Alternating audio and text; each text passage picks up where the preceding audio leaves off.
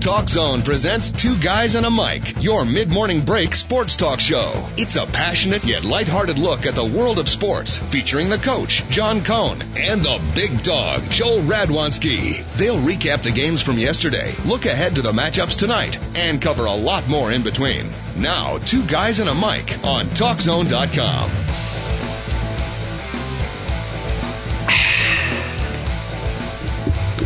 Had to that last nice sip of uh, TalkZone.com coffee to get ready for our 10 o'clock show here. Awfully, awfully good. The coffee keeps us going, and so do you, the listener out there. That's why we do this one hour experience five days a week, Monday through Friday. Five in total. It's the TalkZone.com. Two guys and a mic coming at you. Thank you so much for joining us. Sports and more. And of course, uh, part of the more is the outstanding music of the TalkZone.com.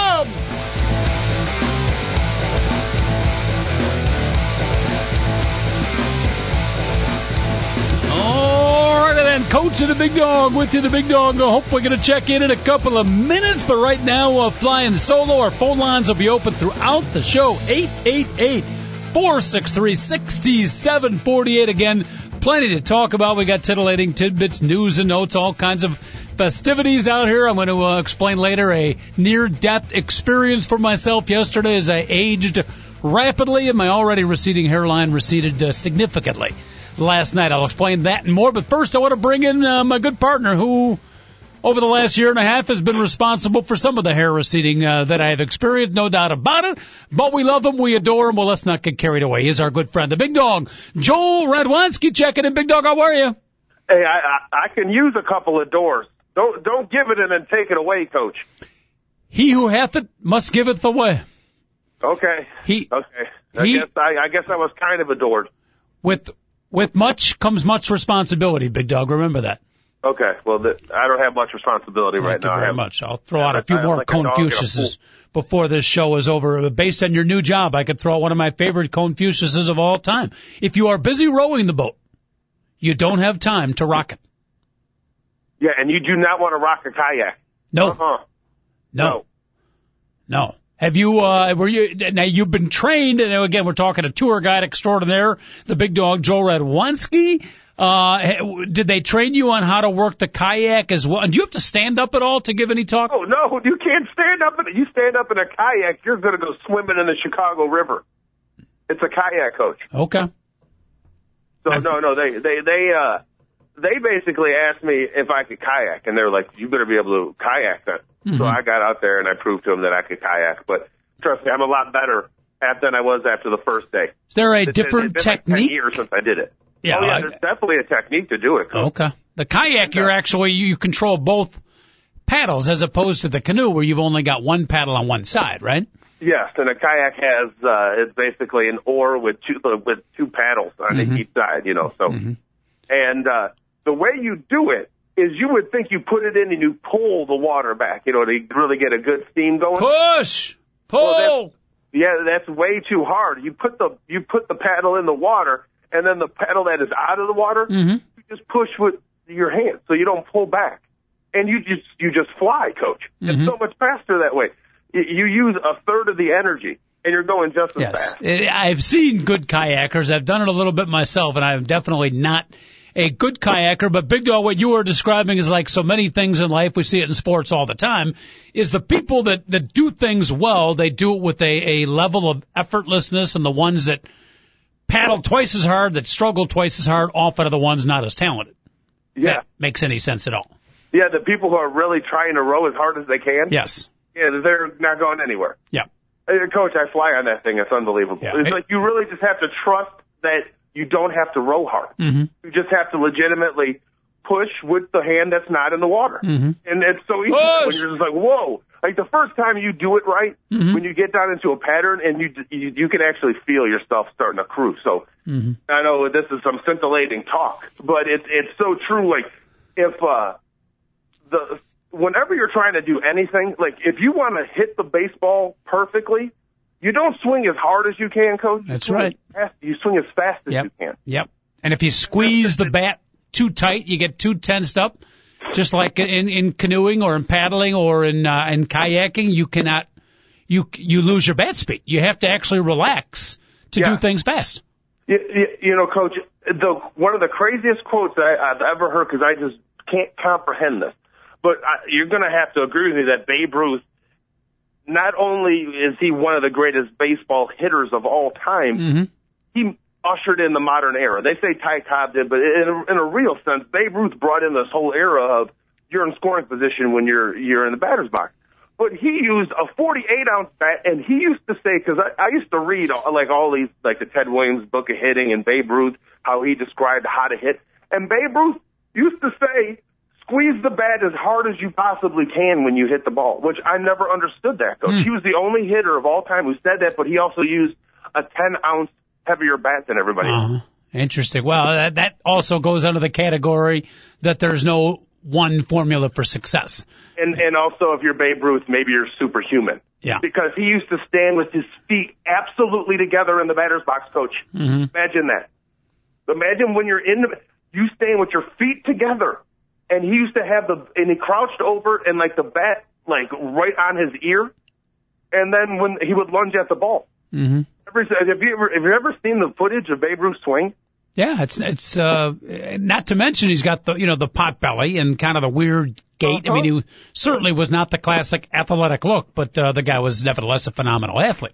It's, it's, I think it's the most beautiful swing ever, but I don't know how you can swing a 48 ounce bat and be fast enough and lunge out at the ball Yep. and make contact. And back then, he didn't have all the training programs that kids have now. They didn't have all the weighted bats and the specialty devices. He basically just, uh, with very little uh, practice, picked up that 48 ounce bat and swung it and uh, hit the fastballs with regularity. Which, if you look at all the training the young athletes go down to uh, go through now, it- it's pretty amazing.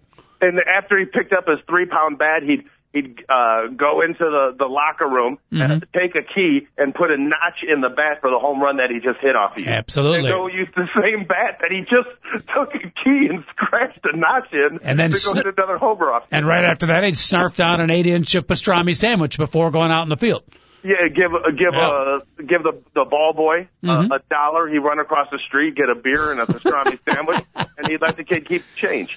You know what I mean? so, Oh, goodness. A truly committed athlete. By the way, speaking of sandwiches, David Olson, I don't know if you're aware of this or not, but Customer Appreciation Day. Big Dog, a financially strapped individual like yourself, should be aware throughout the Chicagoland area, Jimmy John's uh, sandwich shops.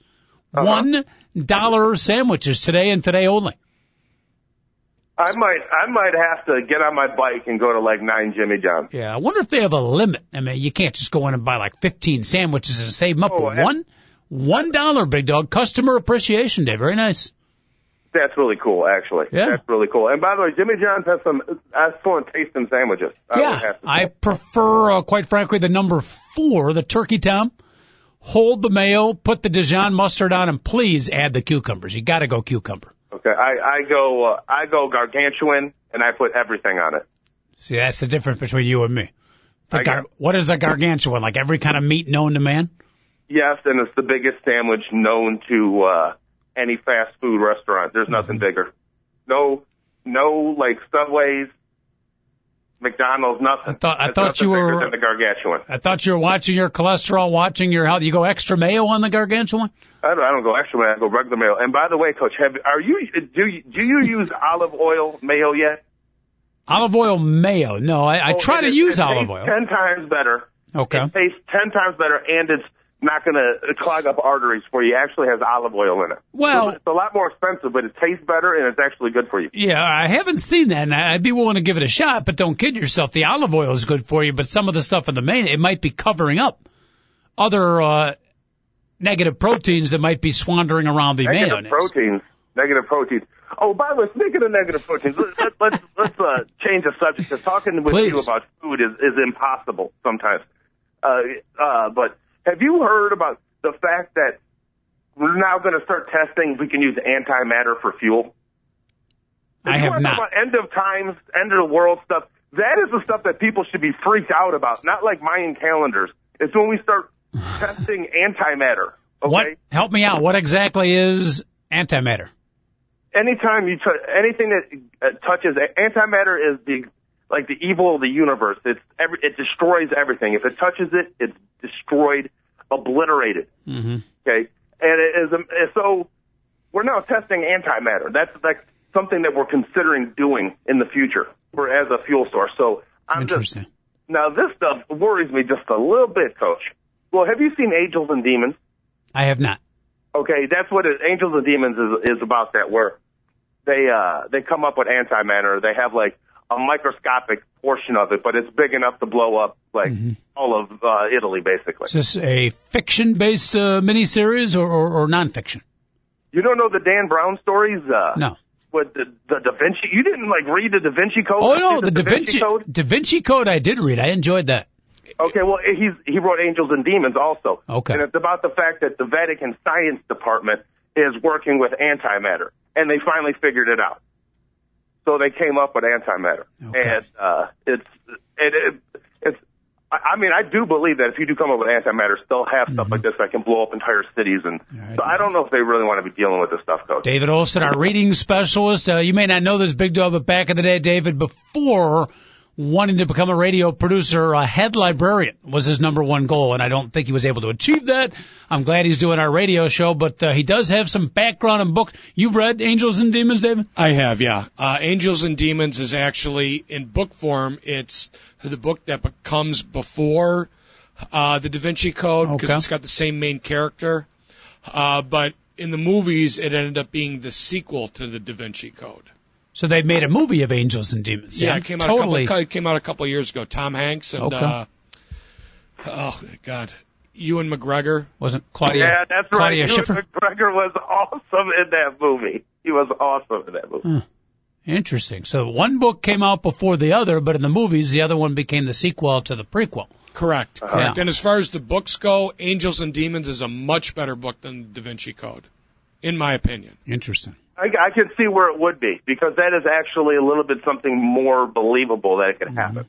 You know, So- b- based on your recommendation, Big, I think it was yours back in our early days of the Morning Break radio show. I actually read the Da Vinci Code and then thoroughly ate it up. I thought it was an engrossing, great book. Have never watched the movie as much as I love the um, the book. Never watched the movie. And remember, was it you and me that got in the argument about how popular? I didn't know what the was it the Louvre. The Lord, what, what, The Louvre. the Louvre. I had not heard before reading the Da Vinci Code. I did not know what the Louvre was, and I don't know if it was you and me, dog, or somebody. I, people were criticizing me for not knowing the Louvre, and I said, "All right, if I stop, if we go into the city of Chicago right now, and stop a hundred people on the street and ask them how many or, or you know, what is the Louvre?" Oh, no, you would have to put down the way it was spelled too, because you actually couldn't even pronounce it the right way, which is embarrassing. Yes. Okay. Well, I get embarrassed on a regular basis. Part of the programming here on the Two Guys in a Mic show. Yeah. Yeah. But anyhow, all right. So how did we get on Angels and Demons? Well, the, the antimatter.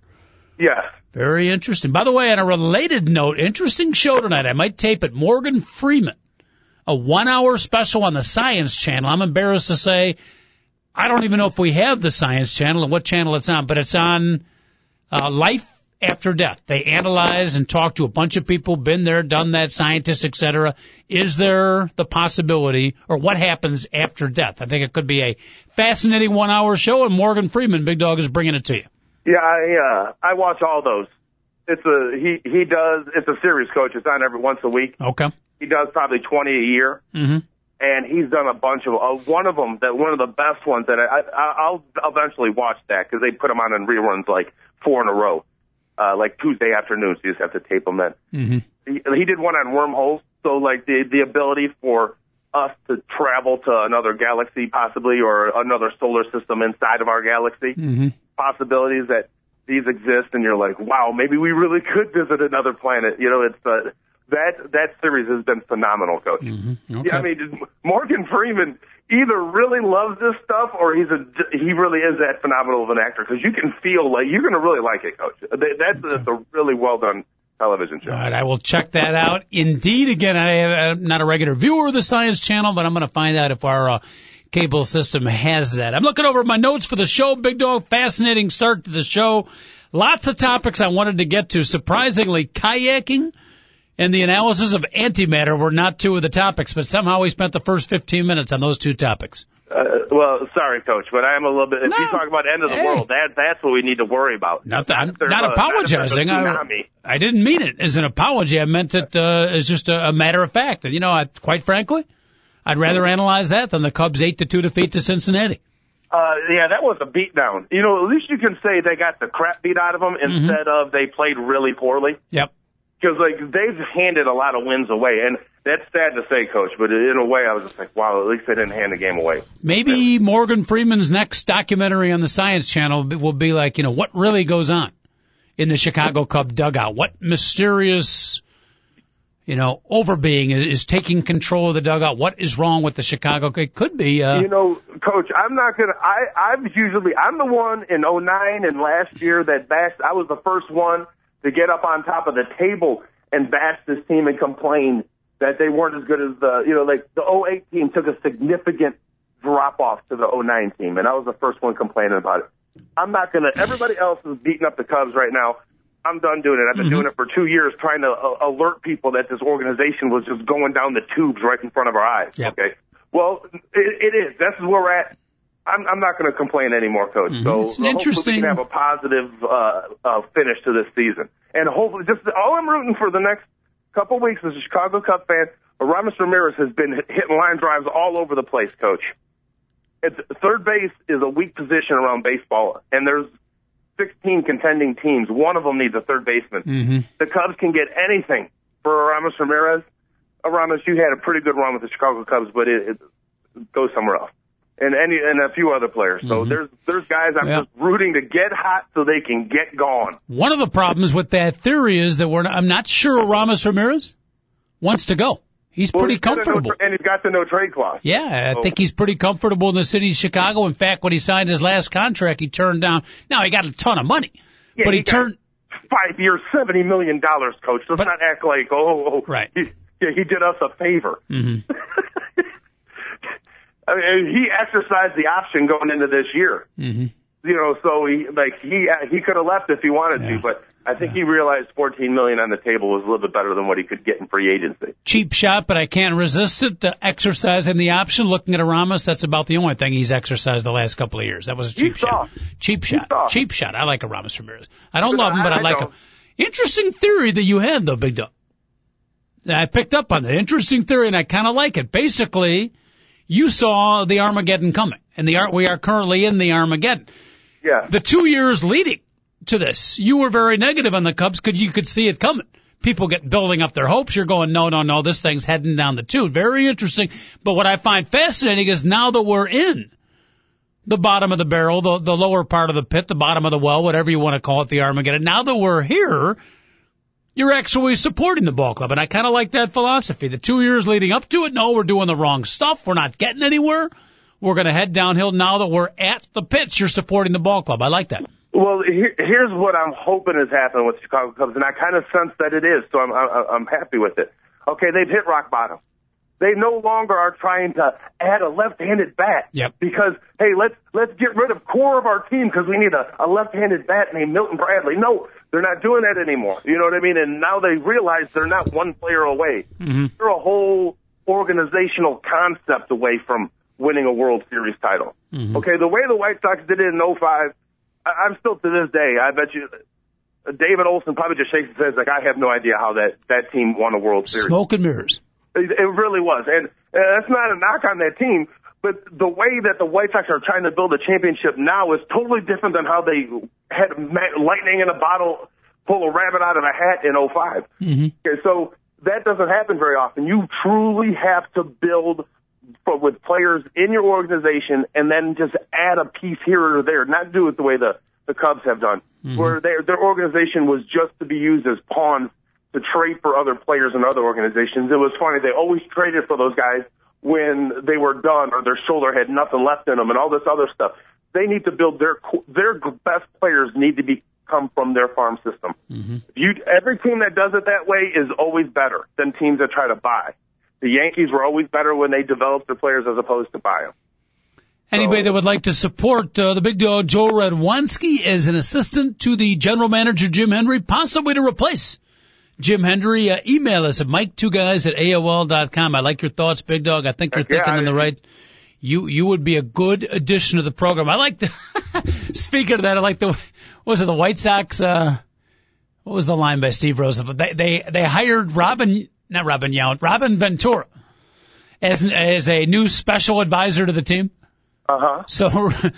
Uh, Steve Rosenbloom's comment, now that he's the special advisor to the team, uh, Robin, please advise Adam Dunn and Alex Rios to start hitting. yeah, that, that, makes a lot of sense. Yeah, makes as, a lot of sense. as special advisor, that should be your first advice. Cubs lose yesterday to Cincinnati, eight to two, eight losses in a row. Yeah, David.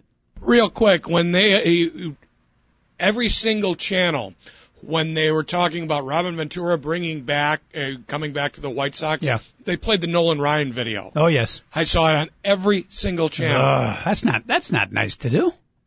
it's not. Guy, it's guy not, comes but, back in the fold and you play his most embarrassing video. yeah. I just thought that was interesting. Yeah, yeah. You, you know what I always felt about that? If you, since everybody has seen it lately, because it's everywhere, because he's back in the news. Robin Ventura knew he was getting thrown at, and he reacted like, "I'm I'm going to whoop his butt." And then he starts running out there, and he's like, "Oh no, I'm running out to Nolan Ryan, a 44 year old, 45 year old, whatever he was at the time." And he kind of just put his head in his arm. If you watch it, it, it, Ventura puts up no resistance whatsoever. He kind of just puts his head in, in between Nolan Ryan's arm, and he lets him get punched in the face a couple times, noogied in the head, and then he just goes away. It's not even a fight. It's like Robin Ventura realized it was a mistake to charge Nolan Ryan halfway out there. Mm-hmm. Uh, d- I mean, d- do you like that? You saw it yesterday, David. Is that, is that right? You know what? I, I, you know, you're right. I never really, I never really him. thought about that, but I, I think that's, I think that's top-notch analysis of that video. You think in the middle of all Yeah. his anger, he yeah, realized. yeah, that- yeah. He got there and he's like, right. "Oh, what am I doing?" Yeah, I, I always thought he was he was I'm just fighting Nolan Ryan. well. When I watch, I, I always thought he was just surprised at how tough and strong and aggressive that Nolan Ryan could be. I mean, all of a sudden, there's a seven. Well, what- what- Robin Ventura was not a small guy. No. I mean he was not a small guy, it, it, and the way he got manhandled by Ryan, I mean Yeah. he he he, he kind of threw the fight. I think. okay. you know, uh, you know, we need to get him on and ask him that direct question. Okay. We need to. If we break that, coach, maybe that's maybe that's that'll get the ball rolling. Interesting. All right, that that theory has not been brought out before. Along with our antimatter theory earlier in the day, we got a couple of theories we got to throw out there, and I'm sure before the end of the show, Big Dog will at least throw one more theory out there. But uh, at any rate, Cubs lose the ball game. A couple of young players that are looking good for the Cubs, and uh, you want to check in a little baseball talk here. The two guys at a mic show, eight eight eight four six three sixty seven. 48, even though they've lost eight in a row. Darwin Barney continues to excel. A couple of hits two days ago, three hits yesterday, Big Dog. And the other guy that I'm starting to like, he was a first round pick about six, seven years ago, disappeared. Don't know where he went, maybe into the land of antimatter, but he's back and he looks pretty good, and that's Lou Mont- Montanez. Yeah, Louis Montanez, who, who the Cubs drafted in Yep. uh, in '02 or '01, like right around or 2000, right into the, like at the beginning of the decade. A high number one pick. Yeah, he was a first round pick coach, so he couldn't have been 01 because that was Mark Prior. So it might have been 2000, I'm pretty sure. And he was decent, played shortstop, was in a trade to the Orioles, and then he like disappeared. Was like uh, I don't know if he was out of baseball, but he might have been out of baseball for like a year. Mm-hmm. And then you know all of a sudden he's back in the in the Cubs fold. And no, what I like about him is he hits line drives and he could run. You know, so that's I, I love those type of ball players. Those are a little bit more consistent for you. They they, they you typically know you're going to get a hit out of those guys every day. All right. You have a fast guy on the base path. Yeah, I like him. Like to like to see him play a little bit more. Tony Campana as well. Big dog and a coach staying uh, optimistic on our Chicago Cub. I'm still behind Mike Quade. I think he's a good coach as well. Anybody that wants to uh, throw a slightly more negative vent in or God forbid, support the big dog and the coach's cause here. 888-463-6748. One more game against Cincinnati Reds, big dog. And have you noticed the fandom at whatever Cincinnati Stadium is known at? Not not a lot of people coming out to watch a pretty good Cincinnati. I thought Cincinnati was a great baseball town. Where are all the fans? I, I agree with you, Coach, and I'm glad you brought that up because, uh, you know, I, you're right. Cincinnati for years has always supported. They usually Yeah. get thirty thousand a game. You know what I mean? And considering Cincinnati is a really small town, I, I would only say I, I don't I don't know exactly, but I, I would guess that Cincinnati had around six hundred thousand people in the town. So that's not a really big city. So if you get thirty thousand out there, one out of twenty people the, in the whole city are going to baseball games. So uh, maybe that has something to do with it. I mean, it is at hard economic times, but how about Pittsburgh? Pittsburgh is two games above 500, and I have lambasted Pittsburgh for years about how nobody goes to those games. Mm-hmm. The most beautiful park in baseball, blah, blah, blah. Coach, they had a sellout the other day, and it wasn't the Cubs, the Red Sox, or the Yankees. They actually sold out a game against the Reds. So it, that was their first. Oh, it was the Phillies. Excuse me, it was the Phillies, but it was the, Yeah, the they first beat- sellout. I guess the Phillies might have traveled well. Yeah, they But beat were a lot of Philadelphia two out of three in that series too. Uh huh. So it's uh, uh, it would be nice to see Pittsburgh uh, fandom actually Mm-hmm. get out there and, and support the team because they actually have one of the more fun teams to watch in, in the National League right now. They got a chance to break that. What is it? 19 consecutive years of under 500. I think you might have pushed them a little bit too much. Right now they're 29 and 30, a game under 500, but they just beat Philadelphia two out of three. They knocked off Arizona yesterday, eight to five, scored five runs in the eighth inning. So when we say this Pittsburgh team is for real, I'm not talking about championship level, but they're, I think, a real contender to get over 500, at least be respectable. And that's been a while, big dog in Pittsburgh. If they had a number one pitcher, they'd be a Yep. pretty decent team. They really have a bunch of number two pitchers, is, is what it is. Nothing wrong with that, but you do need a, a, a stud up there. If they're looking, Doug Davis uh, or possibly Rodrigo Lopez are both available. Okay, well that that would be good to know. Yeah. uh, by the way, speaking of Rodrigo Lopez, who Yes. was uh, what, oh for what uh, Pujols was 0 for 13 against him, and then Okay. so Yeah, they're like, oh, it's a good Right. matchup. We Yep. should, yeah, well, whatever, because that was about to come to an end. you know, we've never really seen Albert Pujols coach go on like a crazy tear because it seems like every Mm-hmm. month he hits 330 with six or seven home runs and drives in 25 runs. Yeah, he does it every single month, and you know, it's like ho hum. Well, he had he hit 260 for the first third of a of a baseball season. He has five home runs in his last four games. Hit another one yesterday, and he hit nothing but laser beams. Even his outs yesterday were line drives. I think Albert Pujols is going to like do something that we've never seen like a baseball player do over the next couple couple weeks or months. I mm-hmm. think you know to by August 1st he's going to be hitting 330 again, and in order for him to do that, he's going to have to hit like 400 for like two months. And I It's a good good analysis of his hitting. He's had you know two homer, three homer games before, but you're talking about that like two three week streak where you get just ridiculously hot. And you're right. 600. Yeah, I mean, as great as his numbers have been the last six, seven, eight years, it, it's it's the beauty of him is it's consistent. yeah. He rarely. This is his first, probably his biggest slump he's had in his his major league career. So, uh, but right now he is hotter than Hades. Hit another home run. St. Louis beat uh, Houston yesterday, seven to four. Lance Berkman got a home run as well. The Cardinals continue to be in first place. And by the way, speaking of Cardinals, we got to congratulate one of our local kids, Big Dog. Um, Charlie Tilson picked in the second round by the St. Louis Cardinals. Local kid from Wilmette, Illinois, right out of high school, picked by the St. Louis Cardinal. How about that, Mel Allen? Well, well, uh, congratulations to the to the young man and the and the family. And even though he's a Cardinal, we wish him well and, and nothing but the best. So Mm-hmm. that's really cool. yeah, he's been a Cub fan all his life, and then he gets drafted by the Cardinals. So you got to make that. uh Do you know how long? You know how long I would regret uh being a Cub fan and Mm-hmm. being drafted by the Cardinals? I'm gonna guess not long. Bill a second, coach. Never the shortest time. You, I'm like, okay, I'm a Cardinal. No problem. I love Whitey Herzog. Ozzie Smith's my favorite player of all time. All right, now where do I sign? So. Your favorite player? Well, I'm telling you, no, I'm just telling you, Oh. if all of a sudden I got drafted by Yeah, the okay. Cardinals, even though I'm a die-hard Cub fan, Gotcha. I, I'd have a Stan Musial uh, tattoo before the end of the Mm-hmm. day. So, Well, hopefully, hopefully he won't go to the Cardinals because he's also uh, signed to go on and play for your beloved institution, University of Illinois. Now, the rule is in baseball, if you don't sign, then you go to college for three years. Do I got that correct? That is exactly right. So that's- Coach. that's a- he's going to go to Illinois. I didn't know you're throwing. So he's got to go to Illinois, coach. Illinois education is worth a lot more than three years of uh, trying to get to Springfield, Illinois, because that's the Mm-hmm. AAA affiliate for the Cardinals. Springfield is not that nice, young man. Go to Champaign. All of a sudden, the big dog changes his. uh No, no, I'm 100% convinced that what this Yeah. young man needs to do with his life. Well, that's a big decision. It's You got to you got you got to make that call in a fairly short period of time, and it's not like in a year or two. But if you don't go pro, you are committed to playing college baseball for three years. How long has that rule been in place, uh, Mr. Redwanski? for as long as I believe the draft has been around, coach. Or Wow. seriously, the draft's been around since the the early '60s. Mm-hmm. You know who the first player ever taken was in the in in a in a draft? Oh boy, in a college Just, baseball just to let you know, he's he's he was the number one overall player picked by the Dodgers. Rick Monday. No, he it wasn't Rick Monday. Ah, thought I had it.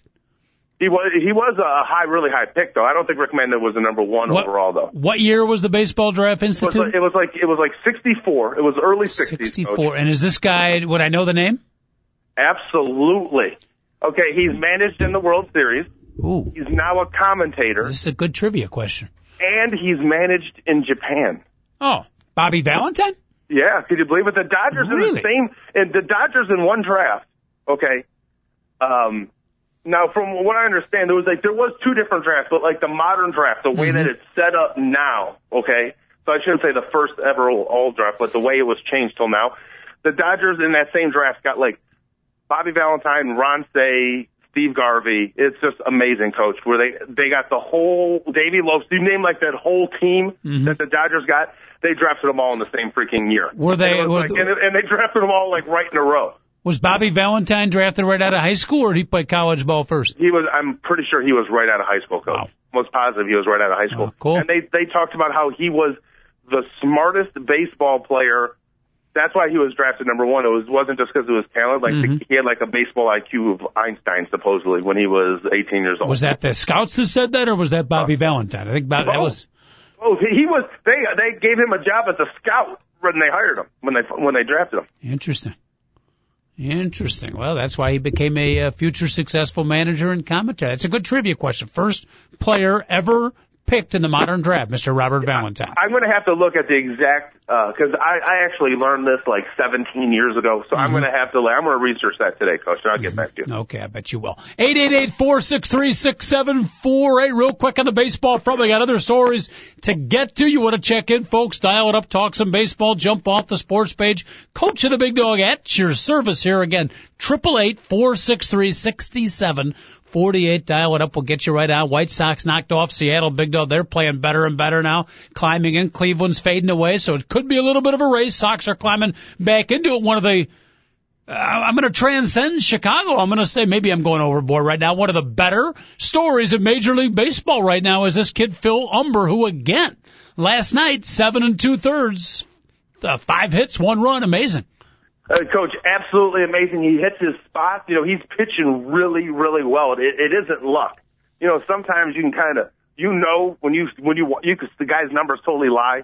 This guy is pitching good baseball, and he went up against Felix Hernandez yesterday, and Now who? quite quite honestly, Never heard of him. totally dominated him. So Yeah, Awfully, I- awfully good game. And I don't know how many uh, people around the country know his name, but I mean he's, I think he's had one. And it wasn't even a terrible outing, but one not so good outing. Every other, it's not like he's throwing no hitters, but he has been consistently effective game in and game out. He's nearing all-star type material, Big Dog. He's been a major find for the Chicago White Sox. Uh, coach, quite simply, I mean, what, however you want to, to go about this, uh, fantasy baseball does rankings, and statistically, right now, he's had the 12th best season in Major League Baseball. Not so yes, he is dominating. He's he's Not in the American League, but in Major League Baseball. in Major League Baseball. Wow. Because like uh, yeah, like wins, his WHIP, his ERA, he's been dominant, coach. He quality Really quality starts. So th- this is a guy, 12th rated 12th right now in the major league. This is a guy who was a fill-in, a last minute fill-in for the most part at the number five spot for the White Sox. Yeah, I have him in all my fantasy league teams. I know that you don't want to get into that, but just to Uh-huh. let you know, that's how much I trust the kid. He's on every one of my, well, not on one of my teams, but that's never, go. never. Don't don't forget he uh, extends my theory of uh, you always pick players, draft players that have the silent letter in front of their name. That H is not pronounced, but I'm a big fan of the silent letter. Big dog. Phil Humber, living proof of that. You're gonna, you're gonna have to give me another athlete because it wasn't Michael Horton. Horton. Okay. How about my favorite priest, Father Pfleger? Oh, that's right. It starts with, uh, it starts with, uh, with a P, right? Yes, it does. Does, does the father start with a P? No. But Oh, who okay, was I watching? Was, I was watching the Jay Leno show, and there was a Filipino politician. It was a little bit he does on headlines, and the guy's name was P H A T and his last name was P H U C. Now try putting those two together and try to keep a straight face. Uh, another one of the headlines, by the way, you know, John Boehner, sometimes called John Boner, the head of our Republican Congress, one of the headlines in one of the little local papers, hopefully was by mistake, but it said, uh, Boner silent on Wiener scandal.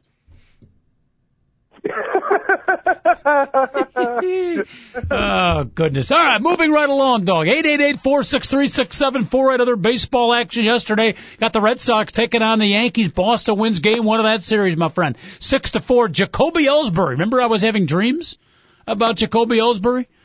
Yeah, well, uh, if if you're waking up and it's going to have to be a man that your wife looks like, might as well be Jacoby Ellsbury. Not bad. Not bad.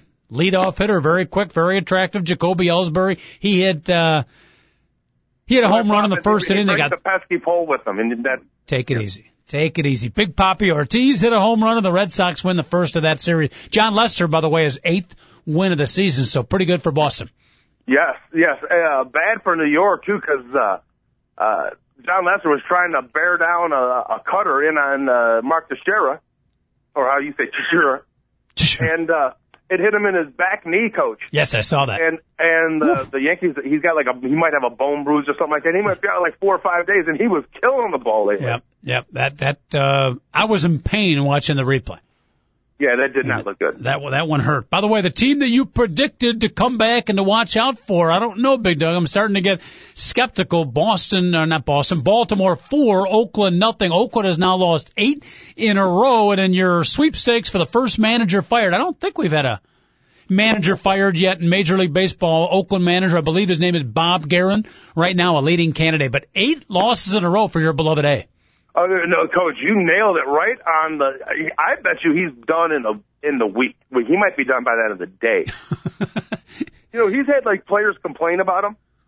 You know what I mean? And that, when you have like eight game losing streaks, your team isn't going anywhere. You've been there for like four years now, 4 mm-hmm. or five years. Uh, the writing might be on the wall. Uh, he might be gone this week, coach. I'd be surprised. I forget which team Houston Street, the fine uh, closer out of the University of Texas, is pitching for these days. But Houston the Street, Rockies. Who? The Rockies. Okay, thank you. The Colorado Rockies. Houston Street was quoted last week as saying, in all his years of uh, athletic competition in sports, Bob Geren was the least desirable person that he ever associated with. Yes, that was uh, a little surprising. Yeah, pretty strong statement. Detroit, yeah, by the way, the Tigers. Got to talk about Detroit. They've won eight out of nine. They beat Texas yesterday. 20 hits, big dog just ripping the leather off the baseball. 20 hits. Austin Jackson, quiet early in the season. He's coming out of it. He got three hits yesterday, but the Tigers are making their move on Cleveland, uh, for real, or do you think they'll come back to the pack, be a 500 team? What, the Tigers you're talking about? The Tigers. They, no, coach. The, the Tigers and the White Sox and the Indians are going to be in a pennant race all season long, coach. It's going down to the wire. Okay, the Tigers are for real. The Tigers have some pretty good starting pitching. I mean, Max Scherzer is starting to show some bullet holes in him, but mm-hmm. uh, the Verlander and and Rick Porcello, who pitched last night really well. When you go to Texas and and and you throw seven innings, even if you give up four runs against that lineup and that heat, you had a great game. So uh, you know the the Tigers have a pretty good pitching staff, coach, and they got uh, they got uh, Papa Grande uh, closing out games from. You know what Papa Grande means, right, Coach? Uh, do not. Big potato. Who is the big potato? Jose Valverde. Ah. And while he was, while he was in Houston, they wanted to give him a nickname. Mm-hmm. So the, they were like, "Hey, well, let's call him Big Daddy. So let's call him Papa Grande." So they started calling him Papa Grande. The guy wasn't, uh, of you know, he didn't he didn't speak any Spanish and didn't realize he he nicknamed him the Big Potato instead of the Big Daddy. I like that. I like that. Who was the reliever known as El Smoke? Um, I don't remember who that was. I'll, I'll think matter. of it. That does sound. Hey, a uh, question coming in via the email from Barrington Barbara, and you can email us at Mic Two Guys aol dot com M-I-C, and the number two, Mic Two Guys aol dot com. Barrington Barbara wants to know, Big Dog, uh, well, two things. A, or number one, do you give private lessons in the kayaking? And two, is Magglio Ordonez still playing for the Tigers? And if so, how's he doing this year? I haven't seen uh, his name in the paper. Uh, Magglio Ordonez is still property of the Tigers, and he's rehabilitating something, and I'm ah. pretty sure it's a knee or it could be a hip. That's how That's how uh, So he- the tooth Magglio Ordonez has been around. But he's supposedly going to play and be ready uh, again by the end of the season. He's So going to he, be all right. he has not played all year. Um, I know he was playing in spring training, and I think Okay. he he tried to get out there, but I don't know if he's had that bat this year. He doesn't have more than like ten. If he does, So that that's another weapon for the uh, Detroit Tigers. They get uh, Magglio Ordonez back. If he starts hitting a little bit, one more bat in an already pretty potent lineup. yeah. But last year when he had the injuries and came back, he didn't hit at all. So I I wouldn't ex- I wouldn't expect too much out of Magglio Ordonez. Mm-hmm. Okay. Anything you get out of him this year would be a bonus, coach. So I would. Right. I'm a Tiger fan. I wouldn't expect much. Before we move on to news and notes, titillating Hold tidbits, on, you want to answer yes, question? out- we do give out private lessons. Well, I was going to say, would you like to answer question two from uh, Barrington Barbara? Yes, we do give out private lessons. You do? kayak. Yes. Interesting. Very interesting. Do you care to expound on that or just leave it at that? Well, we don't just throw you out there. We want to Okay. make sure that uh, you know what the heck you're doing, coach. That's, that's part of what the big dog will offer, that one-on-one personal relationship. You, the big dog, and the kayak alone on the Chicago River. Yeah, and a water suit. Okay. Waterriders.com, right? yeah, waterriders.com, or Okay. or you can just contact me, Joel Redwanski at Yahoo. Okay. I went. I I tried to uh, get on there yesterday. I went water writer. I spelled it W R I T E R S and went to a whole different website. Big dog. I should Oh, have you known gotta, that. oh, oh, oh, do not go to waterriders.net, coach. oh, Really? my, my, my, Uh-oh. Aunt, Aunt Naomi did. Uh oh. Not good. Wasn't good, coach. Yeah, you know, a little little culture shock for Aunt Naomi. It might, you know, might add a couple years to her life. All I got to tell you, coach, is she was like, she was like, well, you're going to make a lot of money, but is it worth it? I didn't know what she was talking about. You know what I mean? So, yeah. Yes, David. And you know, and speaking of the river, they voted last night that they're going to clean it up. Yes, They're going to saw clean it up. that. You're soon going to be able to swim in it. Eight to one. Who's the son of a gun who voted against it? Eight to one vote, Big Dog. They are going to clean up the river. I think we, what are they going to do first? Take the condoms out, or the rats, or the needles? You know the stuff I. Well, I, I, they- I think they're starting with the sewage. That's fine. I will be. Uh, I'll be more than happy. It's not as bad as you might think. Mm-hmm. That's why I'd- I'm throwing up in my mouth a little bit. I'd like to see like you know put a little chlorine in there and get it like pool blue. You know what? It's it's it, you know what it's po- it, it, it will change colors when they when they you know when they because it, it'll be completely treated before they release it. Mm-hmm. So it I mean it will be Good. you know, like they said they said you know as soon as they have the facilities up and running you know Mm-hmm. to be clean enough to swim in. Very nice. Very nice. Eight to one vote, Big Dog. Even before you started working on the river and were exposed to all the antibioticism that is, I was a big fan of the Chicago River. Well, I, I'm telling you, Coach, I, I do have an idea, and I never signed a non-compete deal. Uh oh. We might want, you might want to. uh I have a, I have a really good idea. I mean, even Charlie and I'm working. He might want to do it, but I actually want to do something where people actually act like it's the 1600s again, and you actually have to navigate through North America. And I can lead people on tours like Cool. that. I, th- I, I like think that. we can get people to pay like 15 grand. Uh huh. We can make like five grand a person, get like 20 people on this. Coach. Uh huh. I'm saying this could be a nice little business we can have. We can set up. I like it. I like it. Maybe we could reincarnate, reincarnate the Lewis and Clark expedition too. People could, you know, you can sign up to be Lewis and or Clark. Well, they'd have to they'd have to give us like a hundred grand for that each. Eh. That's We'll coach, cut a it takes deal. like three years, coach. Huh? And Well- plus, you know, carry, you know, trying to portage your, uh, you know, your, your canoe like through downtown Denver isn't as easy as it used to be. Believe it or not.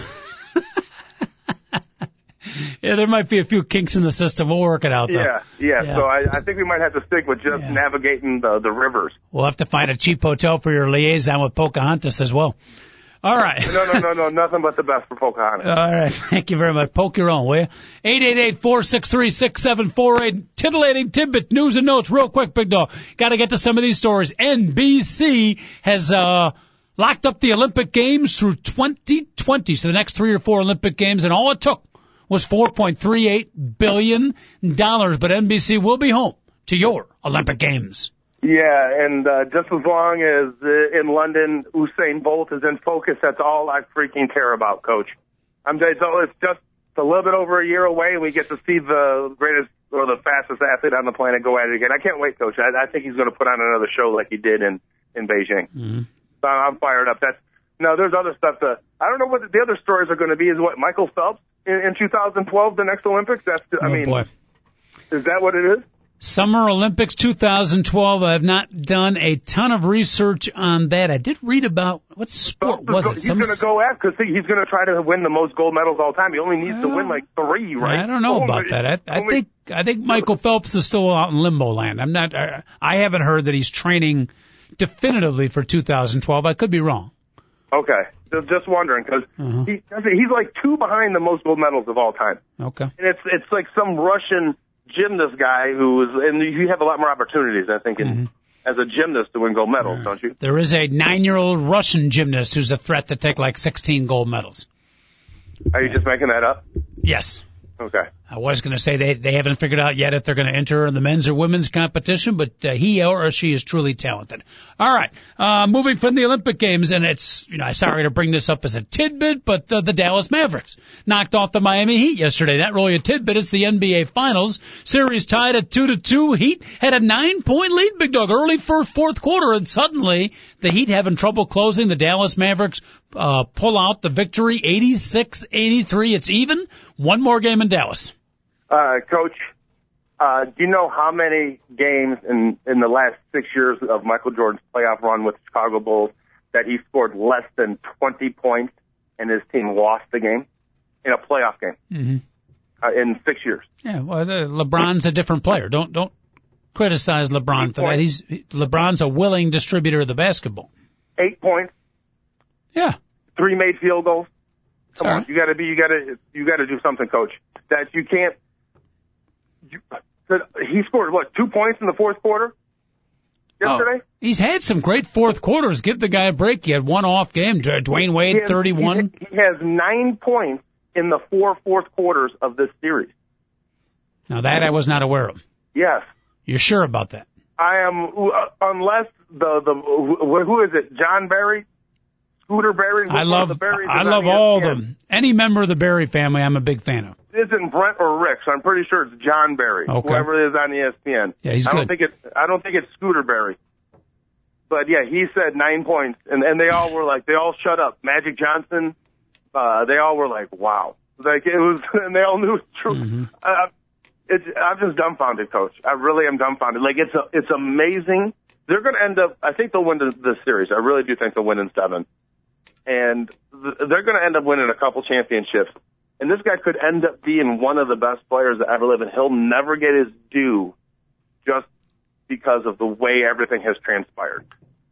Unless, uh, uh, unless things really change for his career and the way it's going, because no matter what happens here, Wade's going to get the MVP of this series if the, if the Heat win.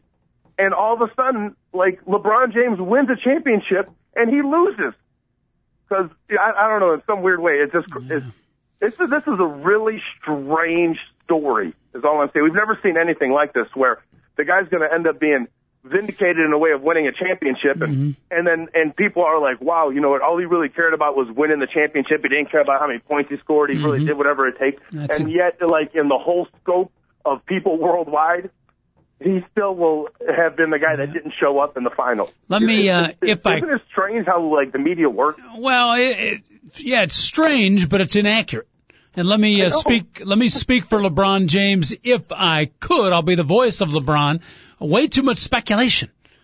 Way too many people worried. You know, get on with your regular lives. Don't worry about me. Way too many people worried about the legacy of LeBron James. Will he be looked at? We don't care about the legacy of LeBron James. I want to win.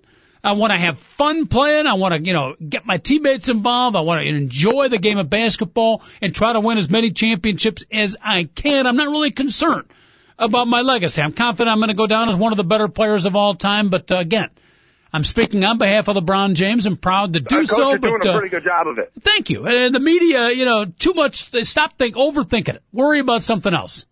All he's trying to do is get his Miami Heat team to win a championship. Thank you very much. I mean, yeah, you said it, and hey, okay, I'm done with it now. I'm done with it. But uh, just hey. to let you know, I did, I did uh, count up in the last six seasons. Michael Jordan was with the Bulls. Yeah. Uh, in regular season, there was 46 games where Michael Jordan did not score 20 points. 46 games, coach. What was the Bulls' record in those games? In the 46 yeah. games, Michael Jordan. Because you have to say, he, then he had a bad game. If he didn't score 20, he had a bad game. Okay. All I know is shooting guard.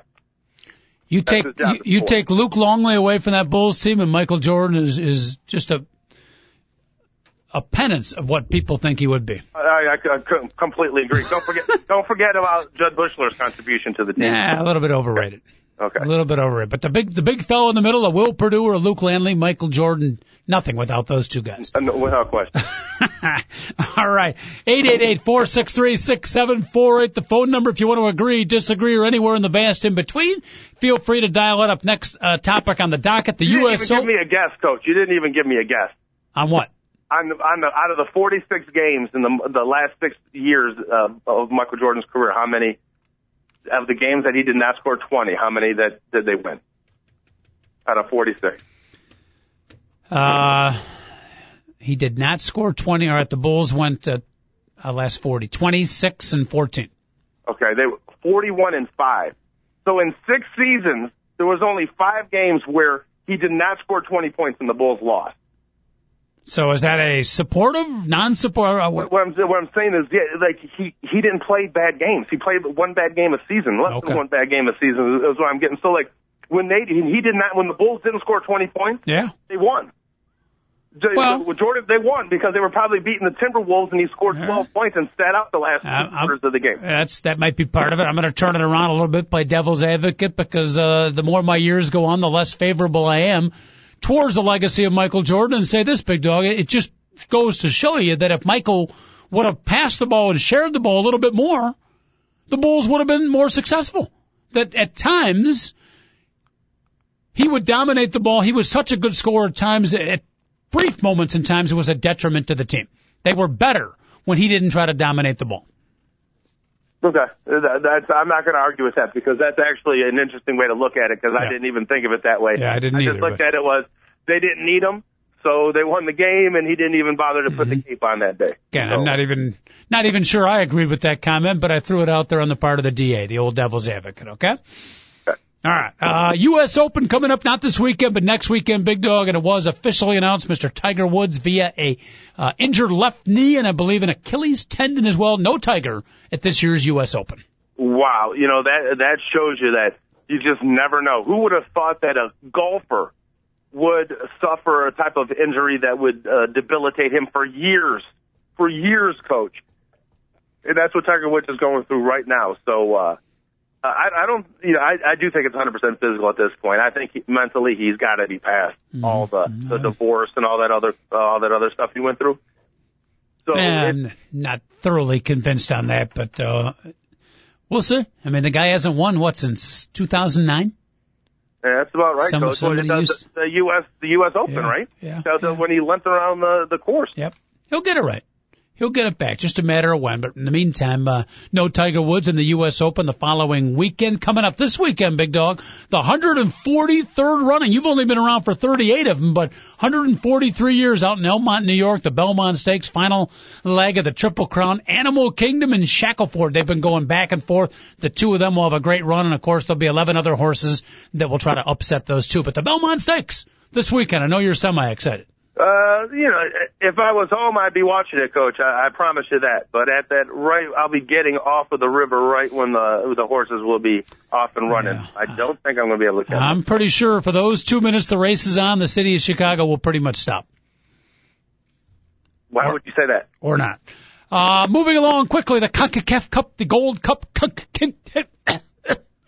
excuse me, US 2, Canada 0 in the opening round of the CONCACAF Cup.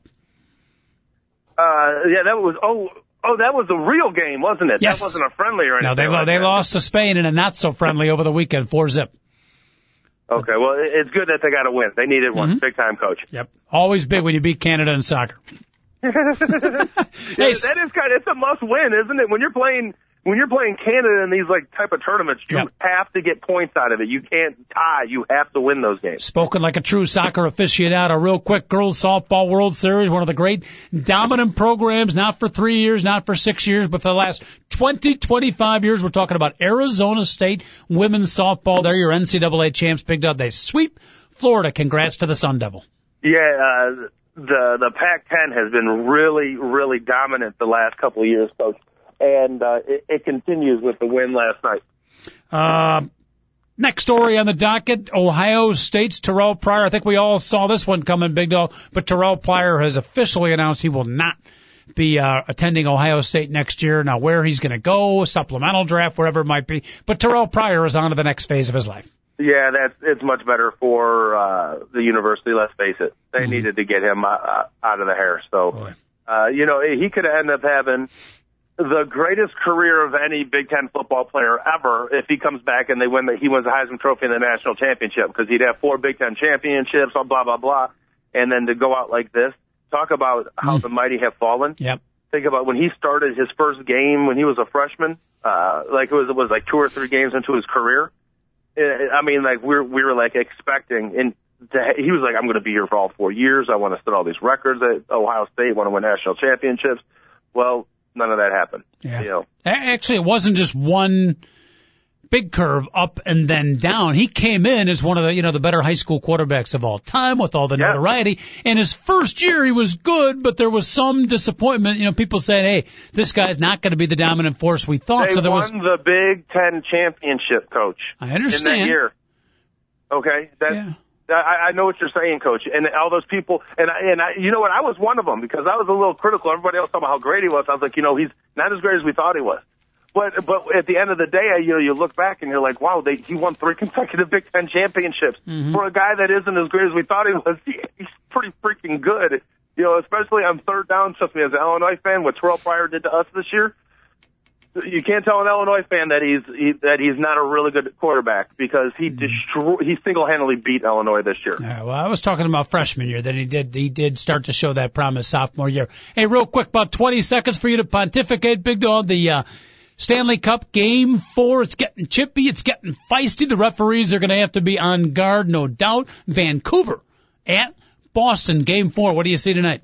Uh, I, I see a Boston win, Coach. Uh, it's not like the NBA. It goes two two one one one. So it'll go uh, after this. It goes back to Vancouver, Vancouver, Boston, Vancouver. So uh, important game for Boston, Coach. Not definitely not the must win, but you don't want Vancouver with a chance to clinch in Game Five. You got to win this. And Aaron Rome, by the way, did get a four-game suspension, so he's out for the rest of the Stanley Cup playoffs. Deservedly. Yeah. Deservedly. All right, Dole. We'll talk to you tomorrow. Stay off of kayaks and watch out for antimatter. I shall. All right. Excuse me, David Olson, producer extraordinaire. Thank you so much. Much appreciate everybody out there tuning into our semi-dysfunctional show. Uh, we'll do it again tomorrow at 10 o'clock and try to be a little bit less dysfunctional. TalkZone.com, two guys and a mic, signing off. Have a great day, everybody.